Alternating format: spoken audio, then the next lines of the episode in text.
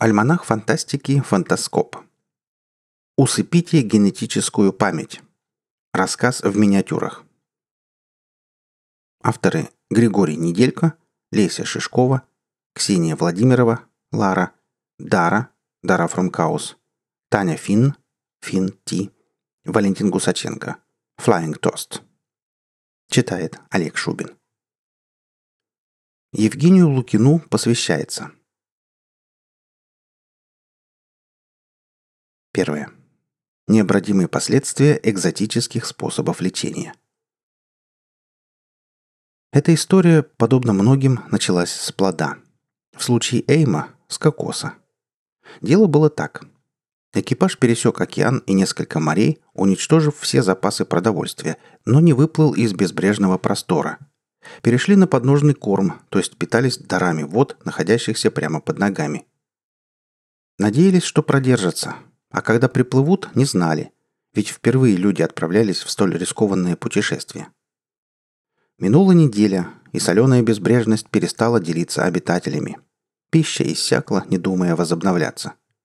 Эйм успокаивал матросов, говорил, что сложности временные, что не может в огромном участке влаги закончиться абсолютно вся живность. Логика – великая вещь, до тех пор, пока в противоборство с ней не вступает природа – После сказанных командиром слов не поймали ни одной рыбешки, даже самой мелкой. Вначале был голод, потом пустота в желудках родила возмущение, за которым логично следовали более крупные неприятности. Вмешалась судьба. Через пять дней вынужденной голодовки показался берег, а через миг раздался невероятный по децибелам возглас радости. Капитан ненадолго оглох, счастливый и спокойный, главным образом потому, что его не съели собственные подчиненные. Итак, крик счастья, корабль пристал к берегу, люди, покинув борт, с трудом передвигали ноги в поисках пищи. И нашли ее. Не избежал этой участи и лидер. Кокос висел слишком высоко, ствол пальмы чересчур ровный и длинный. Эйм стоял, опершись на дерево, щурясь от яркого, нескрываемого облаками солнца, и обдумывал проблему. Дальше события развивались шаблонно, то есть стремительно – Спустя миг, без чувств, с шишкой холмиком на голове, под той же пальмой лежал человек, повергнутый в беспамятство коварно упавшим кокосом. Туман сна занавешивал сознание. Вереница образов, перевоплощаясь друг в друга, плыла перед внутренним взором, совсем как он недавно шел по глади из водорода, кислорода и соли. Вдруг дымчатая картина рассеялась, и Эйм очутился... Где? На лежанке, в хижине из веток и коры. Но откуда возникла хижина? Тесные помещения заволакивали серые клубы. Наверное, благодаря им появился сладковато-горький запах. «С добрым утром!» – прохрипел кто-то рядом.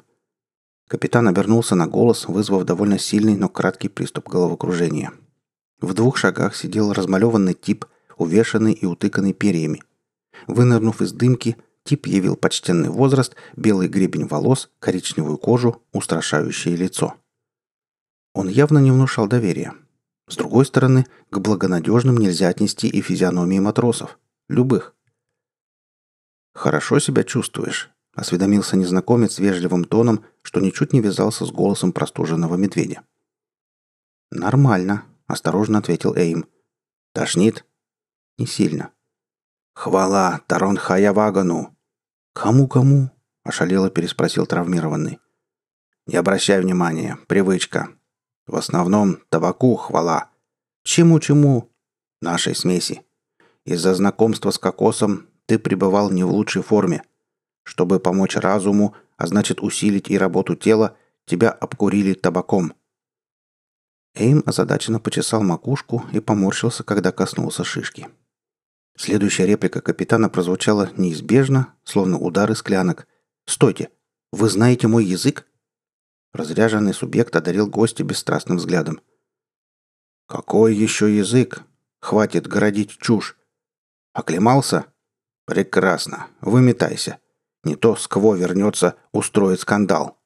Чужаков она на дух не переносит, даже считает, что нельзя никогда разговаривать с неизвестными». Странное мнение. Я-то вряд ли вам вредить стану, по крайней мере, в таком состоянии. Вождю объяснять излишнее, а женщину переделывать бесполезно. Ладно, уходи уже. Эйм поблагодарил местного начальника. Видимо, статус помог найти общий язык. Пошатываясь под воздействием остаточных миазмов, мужчина вынырнул из похожего на купол жилища. Солнце топило безмятежную поляну в бело-желтых лучах. Команда в полном составе ждала перед входом в чудную хижину-палатку. «Вы в порядке, капитан?» взял слово возглавлявший отряд «Морской волк». «Жить буду». Эйм бегло огляделся.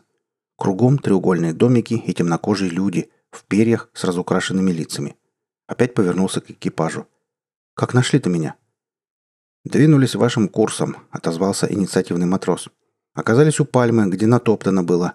По следам и отыскали». «Ясно. Ну что ж, пора за работу», «Нет смысла. Все дела переделали, покуда вы почевать изволили». «Это что, ирония?» «Никак нет, командир. Мало того, тутошние загорелые ребята снабдили нас провизией на три поездки вперед». «Да? Хм». Вот так история и началась. А продолжилась на корабле по пути в родную страну капитана. Однажды, проснувшись в каюте после беспокойного сна, Эйм обнаружил, что превратился в амебу – Вначале, конечно, испугался, не представлял, что делать, захотел вернуть прежнее тело. Бац! Стоило помыслить, вновь обратился человеком. Ага. Он еще чуть-чуть попрактиковался с перевоплощением туда-обратно, вслед за чем принял два решения. Первое – никому не сообщать о новой способности, а второе – извлечь из потрясающего дара максимум выгоды – Причину случившегося Эйм углядел в дыме, который заставлял работать не только мозг, но и тело. Тот, наверное, разбередил память о далеких предках. А что, вполне реалистичная версия, если забыть о возможности беспрепятственно, безнаказанно менять форму. Сейчас просто необходимо сделать отступление и уточнить. Догадка попала в цель, однако с безнаказанностью он погорячился. Беда, точно в какой-нибудь жуткой истории, подкралась незамеченной. Хуже сборщика податей. Сперва Эйм развлекался, получал удовольствие. Избежать нежеланной встречи? Незаметно миновать охранников? Проникнуть куда-нибудь без приглашения? Легко. Разум, к счастью, всегда оставался в неизменности. Веселье прекратилось внезапно, когда владелец необычайного тела стек амебой между досками. Надумал, позвав матросов на совещание, попугать их коронным трюком – где же командир? В тот день они пересекали очередное море. Щель, куда угодил почти невидимый бесформенный капитан, вскоре заделали, тоненькую течь ликвидировали. Только шутнику это не помогло. Вывалившись из днища в открытое море, крохотное создание упало в воду. Природа, по стародавней привычке, взяла свое, вернув дитя в естественную среду. Иными словами, Эйм запер себя в обличии амебы. Второе. Человек без внутреннего стержня. Амеба проснулась с ощущением легкого удовлетворения сном и отдыхом. Ему было тепло и уютно в этом темном и вязком месте, где можно расслабиться и отдаться прихоти погружения в чрево окружающей обстановки. По закону, придуманному не им, Амеба поняла, что снова хочет есть. Не в силах бороться с этим все более нарастающим желанием, оно огляделось в поисках пищи. Вокруг в изобилии кружились бактерии, простейшие, мелкие одноклеточные и водоросли. Оставалось только приложить минимум усилий и, вытянув одну из псевдоподий в сторону ближайшего лакомого кусочка, аккуратно взять обед и поместить в пищевую чашечку, откуда вакуоль, насытившись, вернется в центр его тела и снова можно будет погрузиться в сладостные объятия сна. Именно в момент передвижения пищевой вакуоли по его телу когда независимо от него самого, в противоположной стороне от места, где образовывался рот, появилось впячивание, и туда проникла жидкость, вытянутая из окружающей среды, нечто неосязаемое и эфемерное пронзило все его микроскопическое сознание и заставило ощериться множеством ложноножек. Это было что-то новенькое в его заурядной, в общем-то, жизни. До настоящего момента оно не подозревало, что может исторгнуть из своего тела больше, чем 10 псевдоподий – Почему-то очень захотелось взглянуть на собственное «я» со стороны, дабы не мучиться извечными вопросами «за что?», «почему?» и «кому на Руси жить хорошо?», Оно плавно и, стараясь не торопиться, направилось туда, где расположилось склизкое пупырчатое существо. Потрудиться пришлось немало, да к тому же возникла необходимость в переходе из одной среды, вязкой и теплой, в другую, переменчивую и холодную, одним словом, вода. Пупырчатое существо находилось в состоянии анабиоза или попросту в спячке, не обращая внимания на то, что происходит вокруг, не говоря уже о взбалмошных микроорганизмах.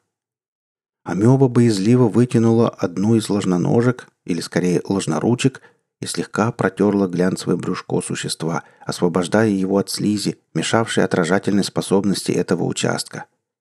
Амеба сфокусировала зрительный орган и решительно взглянула на собственное отражение.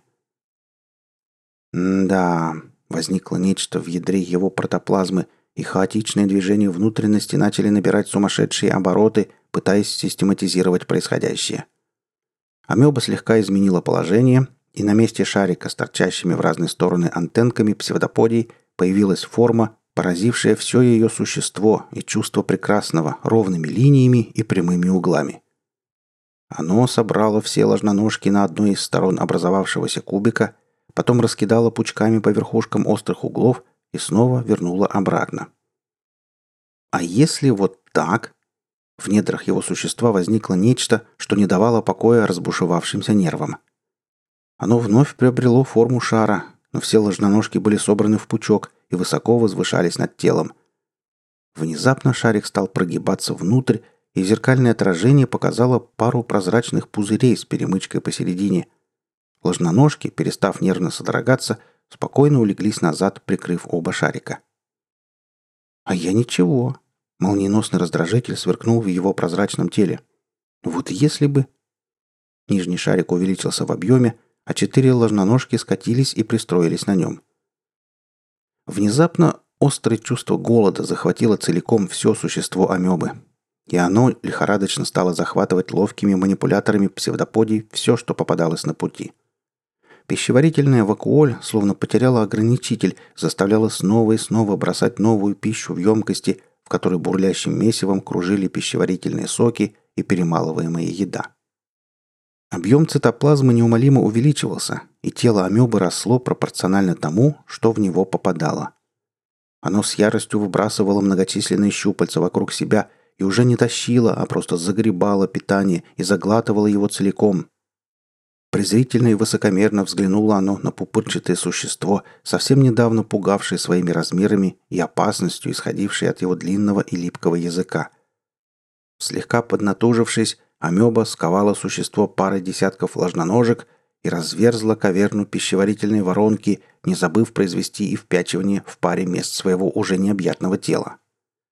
Пупырчатое существо даже квакнуть не успело, а уже было поглощено амебой целиком – на этом все силы и резкие телодвижения прожорливой особи, которую никак нельзя было больше назвать микроорганизмом, иссякли.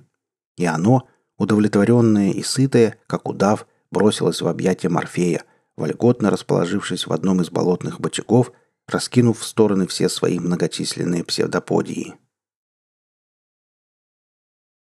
Она проснулась в чем-то липком, вязком и обладающем запахом, раздражающим обонятельное восприятие. «Кто я?» — появилась первая оформленная мысль. «Где я?» Она резко села и оглянулась. Вокруг было сумрачно, тепло и влажно. В слуховые мембраны настойчиво проникал тонкий противный писк, издаваемый многочисленным гнусом, закрывающим весь небесный свод.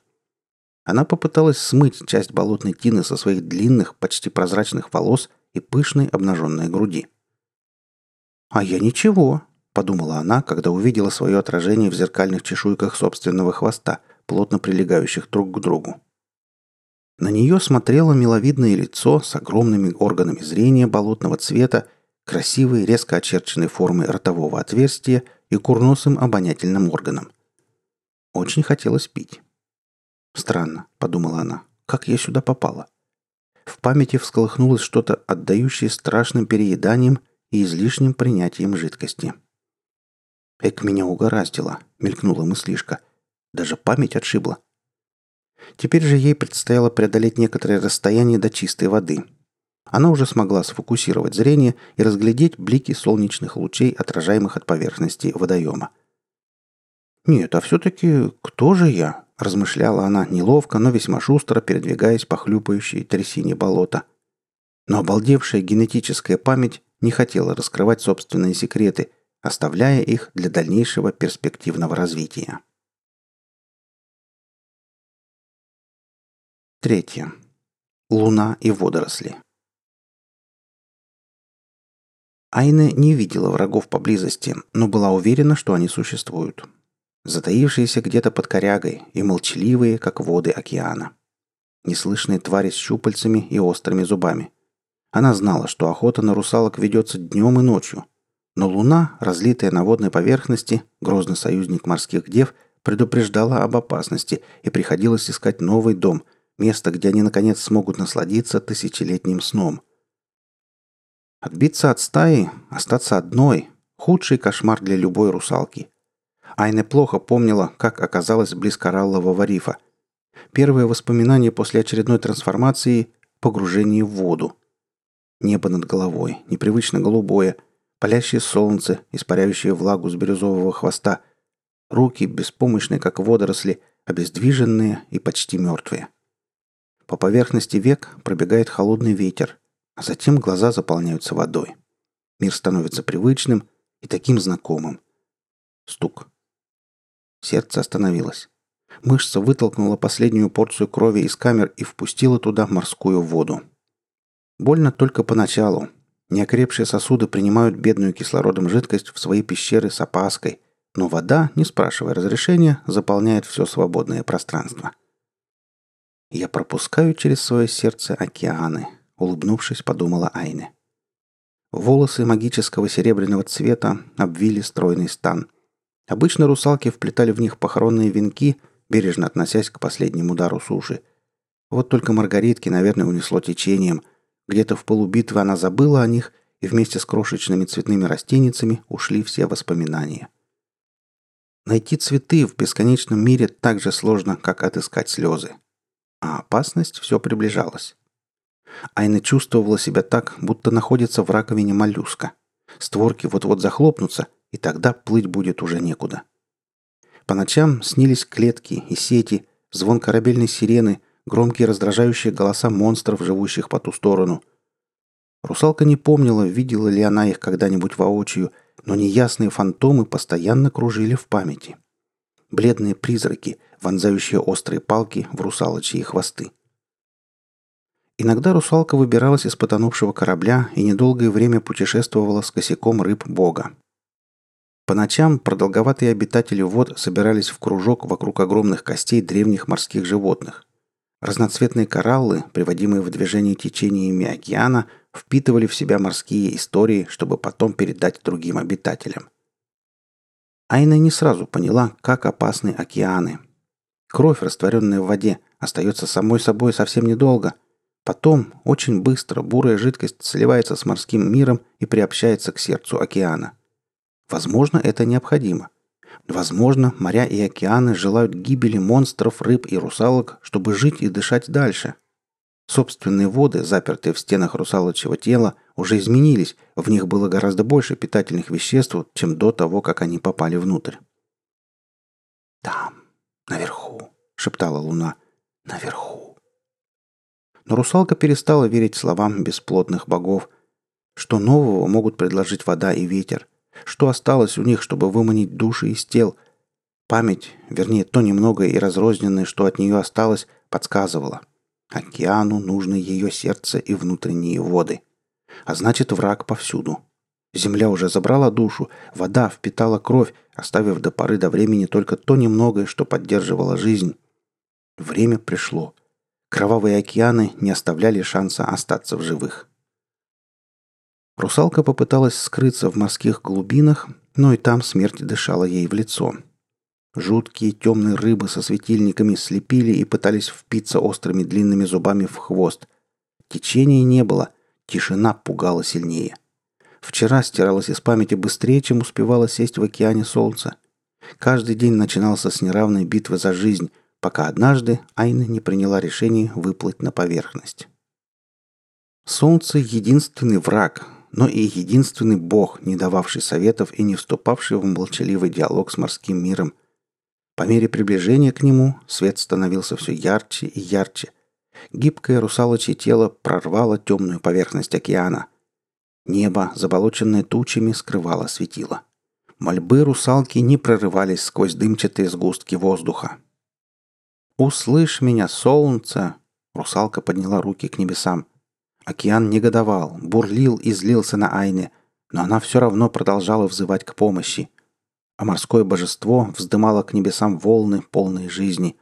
Яростное шипение заглушало шепот ветра. «Не отпущу!» — кричал океан, пытаясь дотянуться до облаков и утащить русалку обратно. «Ты моя!» Но сердце Айны искало другого мира. Где-то в пещерах памяти просыпалось неясное доселе желание опереться на нечто незыблемое и почувствовать под ногами твердыню. Земля только снизу, вода же повсюду и даже внутри нее. Океан протягивал к шее Айны щупальца, но русалка уже развернулась, чтобы уплыть. Куда? Зачем? Она не понимала. Вокруг рушились целые замки подводного мира – Водоросли хватали за руки и утягивали на дно, но девушка смогла перегрызть их крепкими зубами. Плыла все дальше и дальше, отбиваясь от врагов. Кусаясь, рвя невидимые нити, связывающие с океаном, тянулась к солнцу, как единственному непредвзятому участнику битвы. Серебряные волосы превратились в стальные пики, готовые вонзиться в любого, кто посмеет подплыть ближе. «Прошу, забери меня к себе!» — кричала русалка из последних сил. Шея все сильнее вытягивалась вперед, и вот уже она видела воды океана как бы сверху. Боль разодрала руки до самых плеч. Их покрыла плотная зеленая чешуя, отливавшая перламутром. Створки лишь несколько секунд напоминали хвост. Затем броня стала единой, закрыв границы для воды. Сердце, совсем уже застывшее, снова начало биться — Толчок выбросил девушку вперед. Сильная мышца раздалась в размерах, оттеснив остальные органы к краю. Тело увеличилось, кожа растянулась. Айна закричала, пытаясь сорвать пленку с живота, но он был слизким и неприятным. Затем что-то рассекло хвост пополам. Кости прорвали чешую и превратились в камнеподобные когти, ступившие на землю. «Нет!» — прорычал океан, пытаясь из последних сил утянуть монолит в свои морские чертоги — но было уже поздно. На берегу стоял гигантский динозавр. Длинная шея вознесла овальную головку на одну высоту с кронами деревьев. «Слышишь ли ты меня теперь?» – прошептала Айне, уже чувствуя, как вновь начинает забывать. «Слышу», — ответило солнце, найдя верный путь между коварных туч. Мощным движением хвоста русалка вырвала из земли дерево. Схватив зубами гиганта, быстро зашвырнула в воду. Невероятная сила опьянила ее. «Заполню все пространство, высушу океаны», — думала Айна, принимаясь за второе дерево. Урчание в гигантском животе заставило отвлечься. Затем взгляд русалки несколько секунд блуждал по дереву. Суша даровала покой. Увидев аппетитные сочные листья, морская дева впилась в них зубами и блаженно прикрыла глаза. Рядом бушевал океан, но соленые воды более не беспокоили Айны, перевоплотившуюся в диплодока. Она была в безопасности. Четвертое. В желтой жаркой Африке. На этот раз башка трещала просто невыносимо. Чёртова трава. А еще говорят, с нее приход хороший. Приход-то может быть и ничего, но вот как выход найти? Диплодок попытался повернуть шею. В мозг впились раскаленные иглы. Не если выберусь, завязываю с наркотиками. Однозначно. Маленькая птичка, спокойно спавшая на широкой спине, испуганно вспорхнула на ветку. «Привет», – прощебетала она. «А я думала, ты дерево». «Я не дерево!» – возмутился ящер и попытался грозно стукнуть хвостом – по голове словно ударили молотом, а хвост запутался в колючем кустарнике. Диплодок взвыл и неуклюже затоптался, пытаясь высвободить конечность. Кусты затрещали, дерево, на котором сидела любопытная птичка, закачалось. Перебравшись на ветку повыше, пернатая какое-то время наблюдала за мучениями диплодока. Потом сочувственно посоветовала. «Ты хвостом-то не дергай, еще больше запутаешься». «И чё мне теперь? Целую вечность тут стоять?» – пробурчал ящер. «Постой минут несколько, я за соседками слетаю. Калибри быстренько эти колючки слопают». «Неужели им действительно эта пакость нравится?» – полюбопытствовал ящер после того, как калибри, завершив вкусный завтрак и рассыпавшись в благодарностях, улетели. «Ага, они тут все извращенки. БДСМщицы. Слушай, а ты откуда такой взялся? Диплодоки вроде вымерли давно». «Я последний из магикан». «А я птичка Тари. Приятно познакомиться».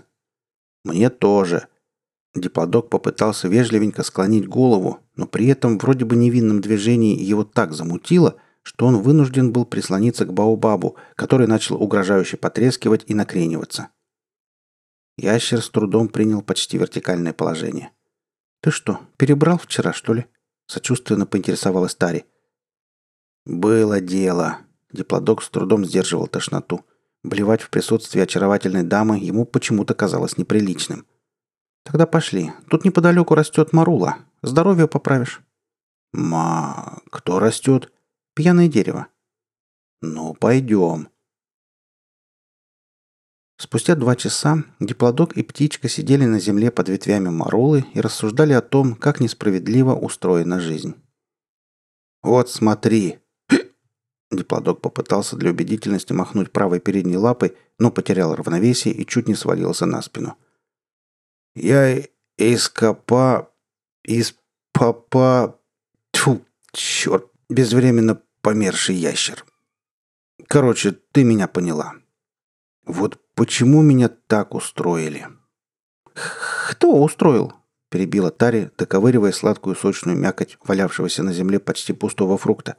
Кстати, ты еще парочку марул не достанешь? Да и не вопрос. Диплодок стукнул хвостом по стволу дерева и на маленькую птичку обрушилось минимум десяток плодов, часть из которых раскололась, а остальные попадали прямо на таре, заживо погребя ее под чем-то, отдаленно напоминающим майянскую пирамиду или скифский могильник. Испуганный ящер попытался сконцентрироваться, хотя бы временно восстановить координацию и откопать подружку. С немалым трудом ему удалось мордой раскидать морулы в разные стороны. «Ты в порядке?» — поинтересовался диплодок, глядя на мокрую от сока птичку, вылезавшую из-под кучи фруктов. «Да ничего так себе. Так ты говорил...» «Я говорю, меня так хреново устроили, что башка маленькая, шея длинная, туша здоровая. В общем, не гармоничный я какой-то, нескладный». Ящер тяжело вздохнул. «Башка маленькая, шея длинная, Туша здоровая?» Таря попыталась включить мозговую деятельность. «Так, может быть, ты жираф?» «Нет», — после мучительных раздумий заявил диплодок. «Жираф он в пятнышках». «Точно. А ты розовый, гламурный, что ли?» «Не, это точно нет. Слушай, а может быть я слон?» «Почему?» Ну, помнишь, где баобабы вышли на склон, жил на полянке розовый слон. Диплодок вошел во вкус и допел песню до конца. Несмотря на величественные размеры ящера, голос у него оказался писклявым и временами срывался на фальцет. «Какая душевная песенка, только грустная», — всхлипнула Тари. «И поешь ты хорошо, нежно. Только голос у тебя немножко высоковат. Совсем немножко», — прибавила птичка, чтобы не обижать товарища. «Извини, а ты случайно не гей?» «Кто? Я?» — возмутился диплодок, принюхиваясь. От заляпанной соком птички пахло в буквальном смысле слова опьяняюще. «Слушай, можно я тебя оближу? Ты вся в соке». «Ну, оближи». Похоже, предложение пришлось Таре по душе. Она кокетливо стрельнула черными глазками и пододвинулась к диплодоку поближе. «О, как приятно! А теперь левое крылышко и правую лапку. Ты такая душка, хоть и ископаемая. И такой сексапильный. Можно я тебя поцелую?» «Мрррр, конечно!» Ящер уже собрался было доказать своей очаровательной подружке, что он нисколько не гей, а совсем даже наоборот, когда из кустов выскочили три карнотавра. Зеленые, вытянутые, весьма угрожающего вида и с коротенькими лапками, как и положено карнотаврам. «Полиция нравов!» — рявкнул старший. «Немедленно прекратить!» «Да мы ж ничего!» — начал было диплодок, но полицейский строго перебил его. «На месте разберемся. Чего или ничего. Пройдемте, граждане!» В камере, тесной пещере, царил приятный прохладный полумрак. А если бы не круглая дырка в потолке, то пришлось бы сидеть в тьме тьмущей. Диплодок, которого по дороге до участка обдуло свежим ветерком и подмочило неслабым тропическим ливнем, уже окончательно очухался, а выпив воды из большой глиняной лоханки в углу, даже начал что-то соображать.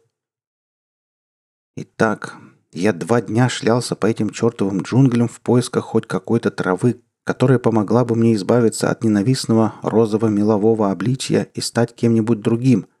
Спрашивал местных, но ни одна доисторическая собака мне так ничего толком и не сказала. Ага. Значит, разговаривать с тварями земными и водными я умел с самого момента перевоплощения. Поехали дальше. Помнится, плезиозавры, топор гуманоида им в жабры, посоветовали попробовать вон тот колючий кактус. От него, дескать, приход крутой. Да, приход был реально крут. Еще несколько дней просто выпали из памяти. Потом... Потом появилась птичка Тари. Ящер тяжело вздохнул, с сожалением вспомнив о так не кстати прерванных нежностях. Вот только что мне теперь делать? Травы бы, травы! Пол царства за траву! Динозавр огляделся. Единственной травой в поле зрения оказались листья пальмы, что склонилось над крышей и проглядывало сквозь окно в потолке. Категорически не веря в успех начинания, ящер вытянул длинную шею, пролез головой в дыру и цапнул разлапистый лист. Тяжело вздохнув, травоядный начал меланхолично жевать еду. «Ты что делаешь, наркоман чертов?» В дверях хижины возник служитель порядка.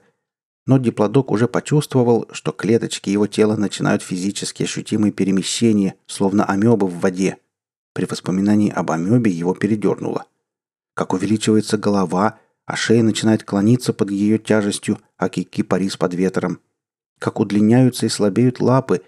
Ящер срочно плюхнулся на пятую точку, чтобы ненароком не сломать новые конечности, чуть не придавив при этом дальнего доисторического родственника. Как тело становится более компактным и пропорциональным.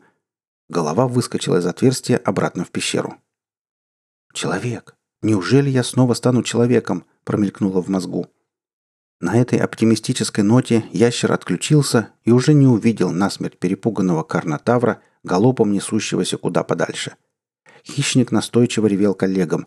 Те, наконец, послушались, и стадо в полном составе рвануло прочь от проклятого, а может, заколдованного враждебными духами места. Башка по-прежнему раскалывалась.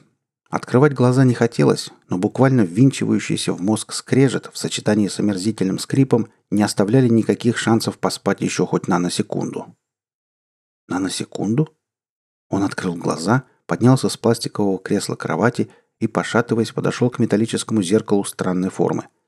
Из зеркала на него смотрело существо ярко-зеленого, кислотного цвета с шестью пальцами на верхних и нижних конечностях.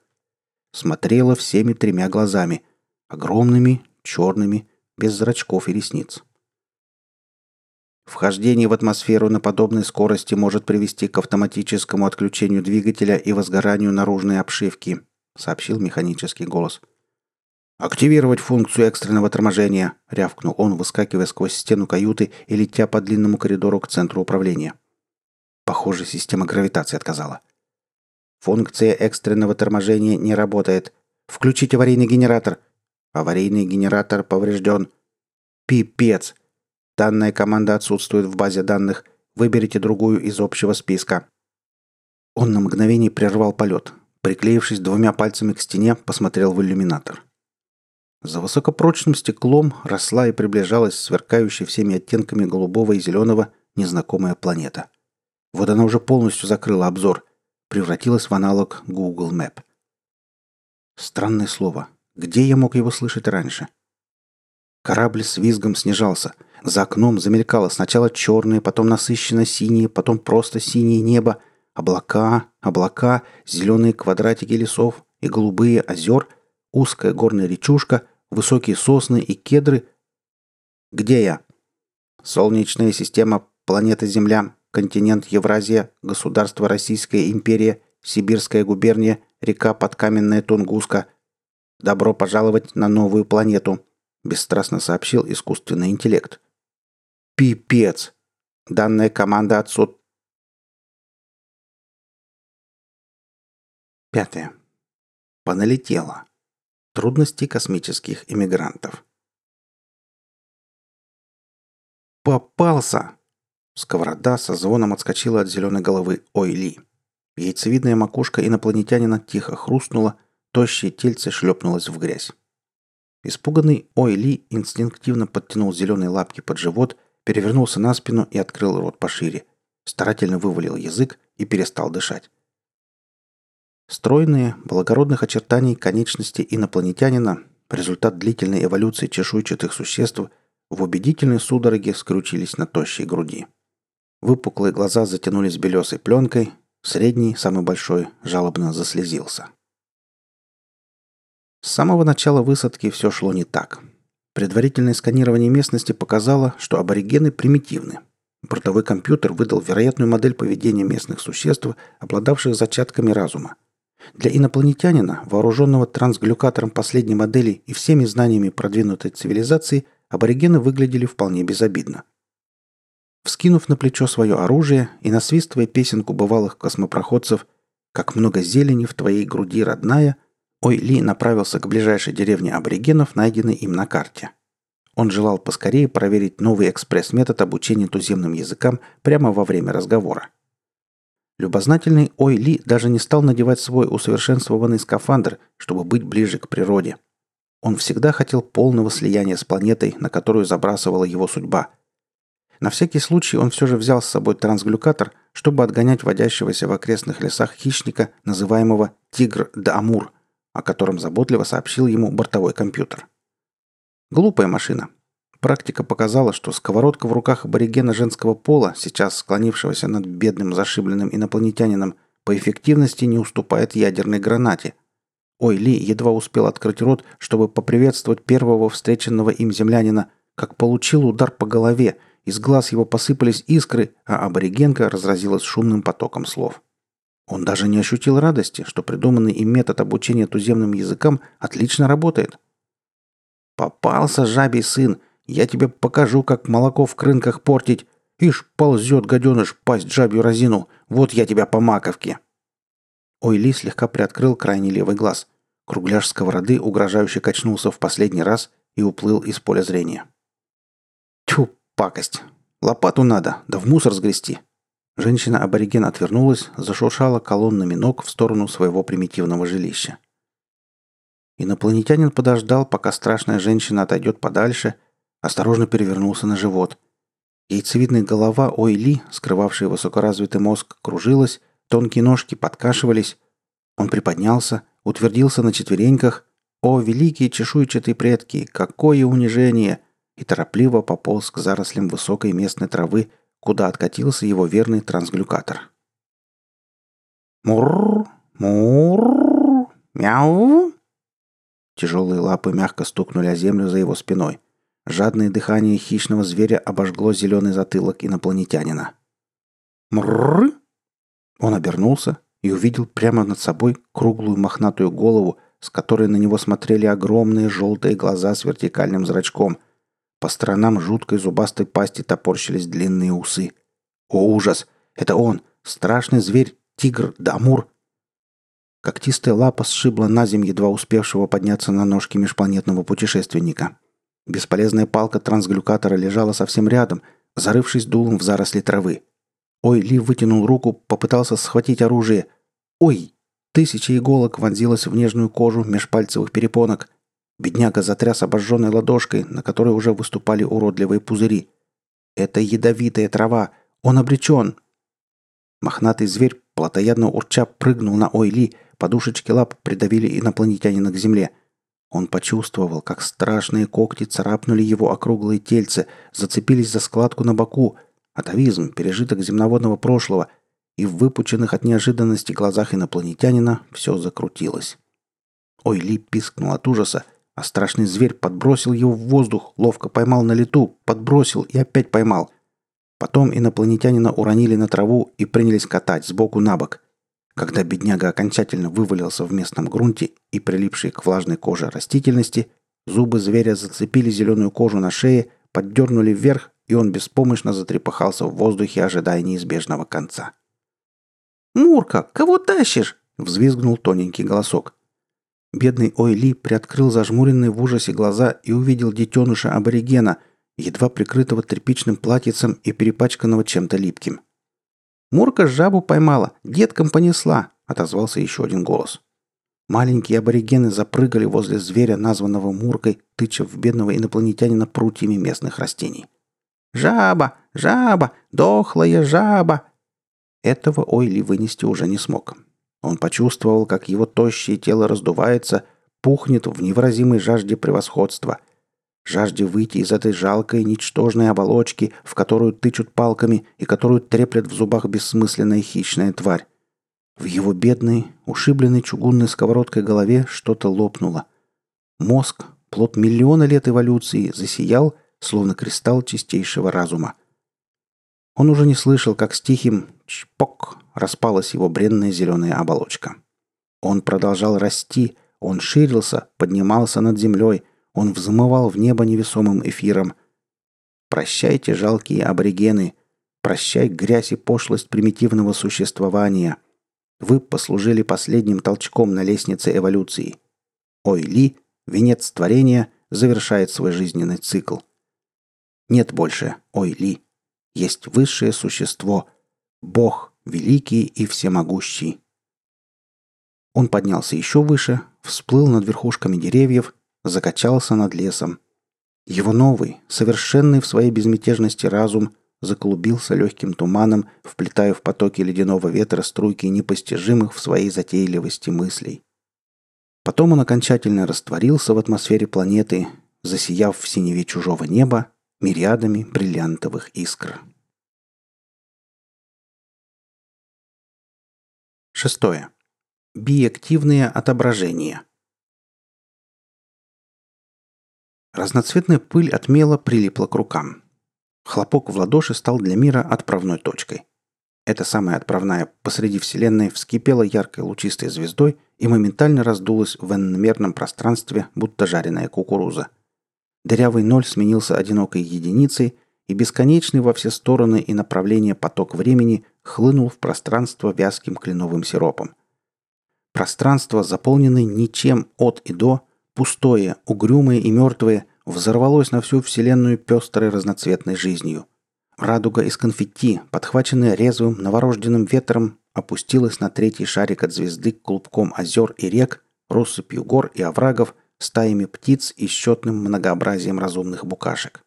У этих букашек, справедливости ради, нужно сказать, в миг завелись свои таракашки. Карманные часы на золотой цепочке успели отсчитать первые минуты нового мира. Суматошная секундная стрелка растерянно носилась от цифры к цифре. Единица, двойка, пятерка, даже десятка. Тут единица с нулем поменялись местами. Проносились под стрелкой, ведомые мистической окружностью с замысловатым и непонятным числом пи. Все это напоминало вечный танец на тесной сцене. Так, по крайней мере, чувствовала себя стрелка. Тоненькая, худенькая и вечно спешащая. Мир получился бесконечным, но в то же время строго ограниченным и необыкновенно замкнутым. Творец вложил душу. Душа взглянула на мир счастливыми глазами. Обернутый в пестрый плюшевый халат, он радостно выпорхнул на веранду деревянного домика в лесу дрожащими руками поддерживая бесформенную чашку какао с молоком. В двух шагах от кресла качалки замер, уставился на солнышко, забравшееся по высокой стремянке в воды бескрайнего перевернутого моря, сладко зажмурился и, что есть силы, чихнул снежной задорной вьюгой. Небо заволокло метелью. Напиток, так бережно хранимый еще секунду назад, сейчас же расплескался миллиардами крупных бело-коричневых капелек в разные стороны.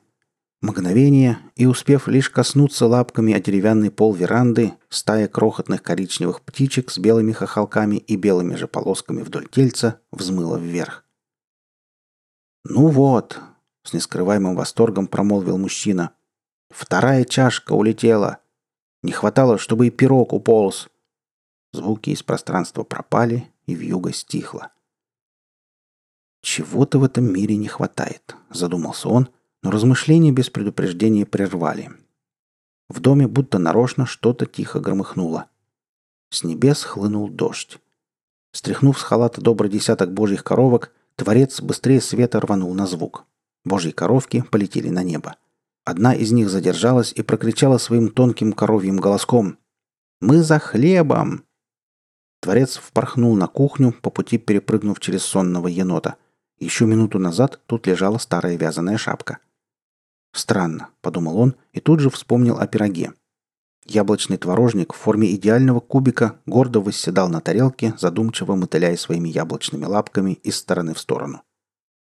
«Уже отрастил лапищи!» — воскликнул мужчина, необыкновенно легко подхватил тарелку с бубнящим что-то себе под нос пирогом и швырнул в окно. Быстро эволюционирующий параллелепипед кубарем грохнулся в траву, но тотчас задорно присвистнул, шушукнул и почесал по зеленому лугу крохотным колючим ежиком. Кинув вслед зверьку красное спелое яблоко, что лежало на подоконнике с начала времен, то бишь целую неделю, он затворил окно. Затем задумчиво поскреб бороду, сотворил мигающую лампочку над головой, после небольшой паузы щелкнул пальцами. Лампочка превратилась в грушу и немедля плюхнулась в загодя раскрытую ладонь. Он с нескрываемым наслаждением хрумкнул спелым фруктом и вмиг облачился в строгий костюм с элегантной бабочкой, что, как по команде, принялась непринужденно хлопать крылышками в такт его дыханию. Золотые запонки на рукавах без разрешения начали пускать солнечных зайчиков по комнате. Прежде чем подглядывающее за творцом солнце спряталось за рыдающей тучкой, на троих с запонками они сотворили десяток косоглазых ушастых беляков. «А ну, брысь!» — он топнул ногой. Ушастые одновременно мяукнули и вереницей сиганули в окно. Самый маленький беспомощно топтался на месте. Пришлось подсадить кроху. От божественного прикосновения малыш посерел, отрастил задние лапы и мускулистый хвост и уже, как настоящий кенгуру, одним махом на два метра скрылся за окном.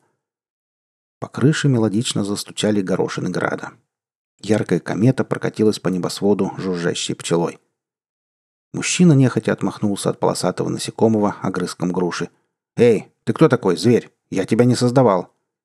Пчела, направившая свое мохнатое тельце по одной ей известной траектории, моментально скрылась за окном. Не зря же там ароматами тысяч цветов дышит луг. У входной двери раздались детские голоса. «А что это еще такое?» – подумал было творец, но тут же осекся.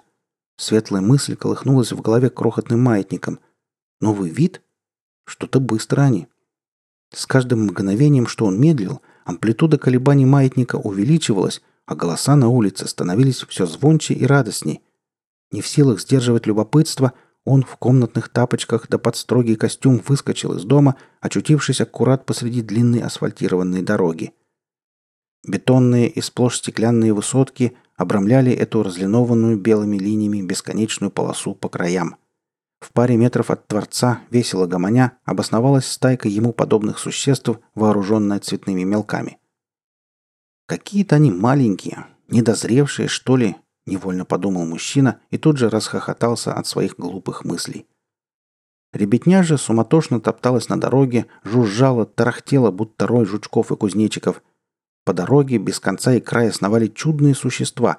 В мутной дымке призраками летали кособокие домишки с редкими заборами. Гигантские неповоротливые птицы неуклюже взмывали в воздух, протяжно хрюкая.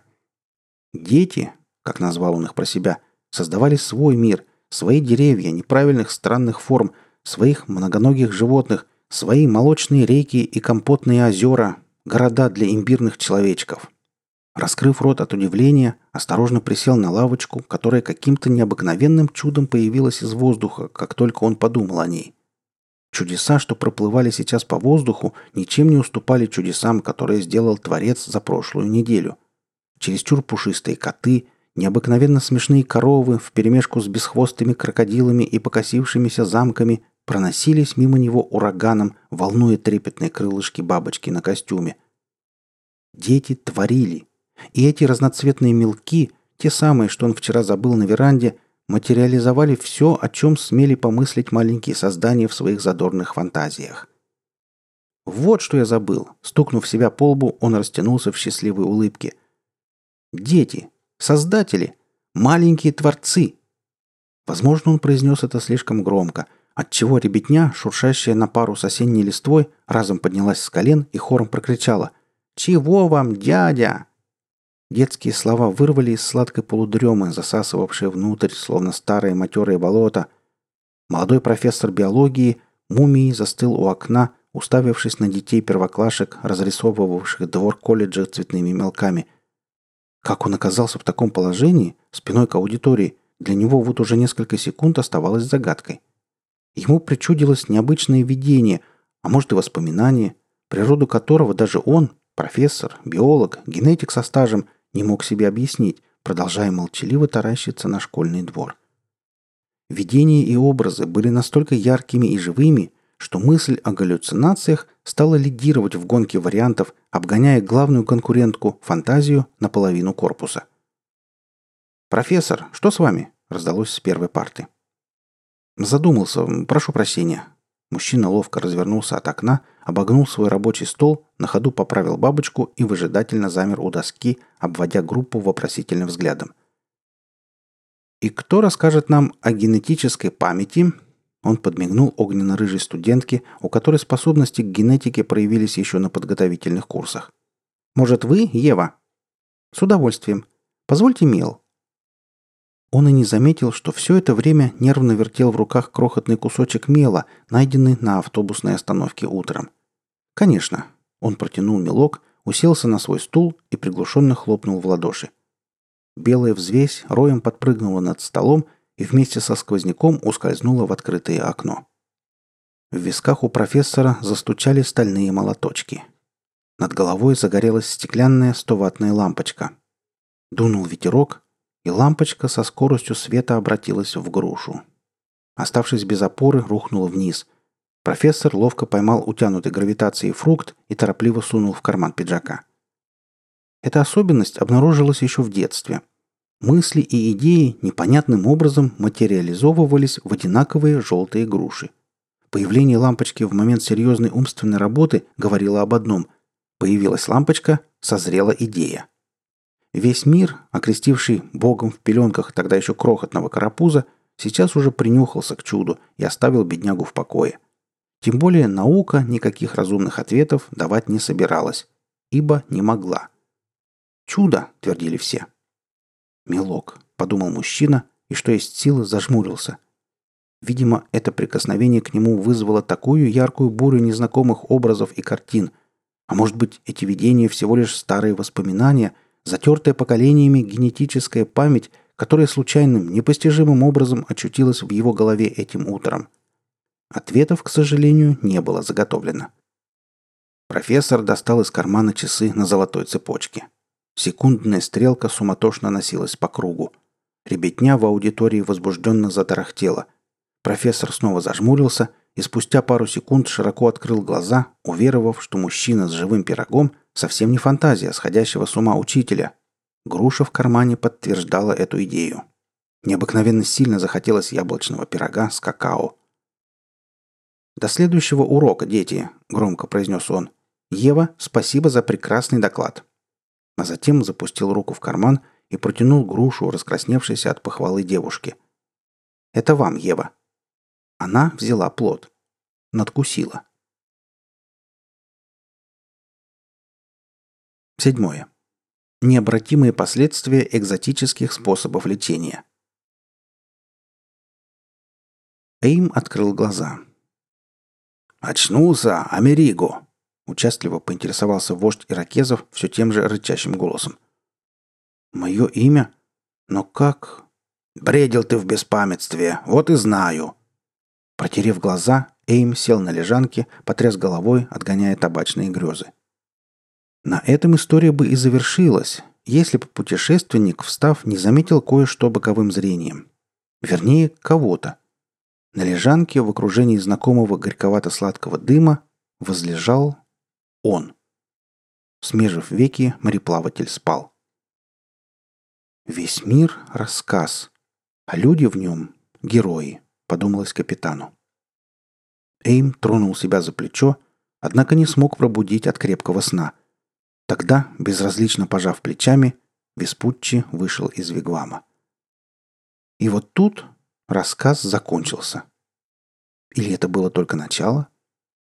Что ж, коли так, начало уже совсем другой истории.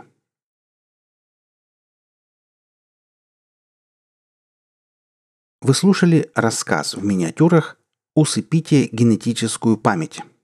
Авторы Григорий Неделько, Леся Шишкова, Ксения Владимирова, Лара, Дара, Дара Chaos, Таня Фин, Фин Ти, Валентин Гусаченко, Flying Toast. Читал Олег Шубин.